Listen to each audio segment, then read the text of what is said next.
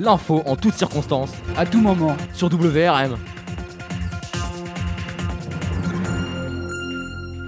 Bonjour à tous. Camille et moi allons vous présenter le point actu de la semaine du 9 mai au 13 mai 2022. Tout d'abord, je vais vous présenter l'actualité internationale, un défilé en célébration de la fin de la guerre de 1945, la Deuxième Guerre mondiale.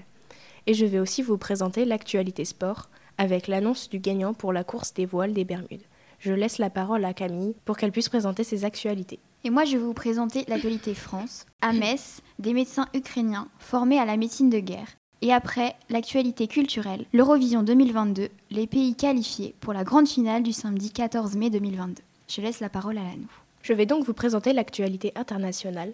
La Russie célèbre la fin de la Deuxième Guerre mondiale. Donc le 9 mai 2022, Vladimir Poutine, le président russe, décide d'organiser un défilé pour fêter la fin de la Deuxième Guerre mondiale, malgré que ce soit le 75e jour de la guerre contre l'Ukraine. Ainsi, il veut montrer la puissance de son armée et il en profite aussi pour raconter sa version de la guerre contre l'Ukraine à son peuple. D'après lui, le pays ukrainien est un pays nazi qu'il faut faire disparaître. Pour l'actualité France, à Metz, pendant une semaine, neuf soignants ukrainiens apprennent auprès de médecins français spécialisés à s'occuper de blessés graves en zone de guerre. À leur retour en Ukraine, ils seront chargés de former des centaines de médecins. Je vais maintenant vous présenter l'actualité sport avec l'annonce du gagnant de la course des voiles des Bermudes.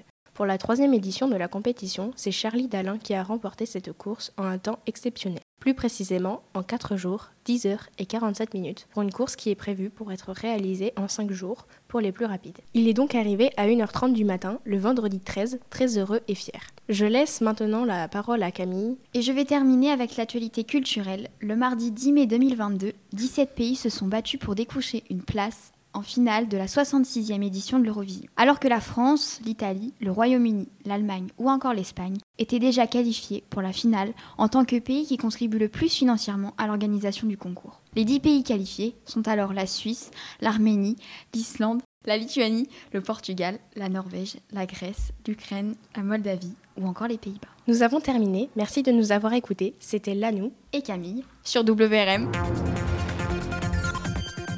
C'était l'info de la semaine sur WRM.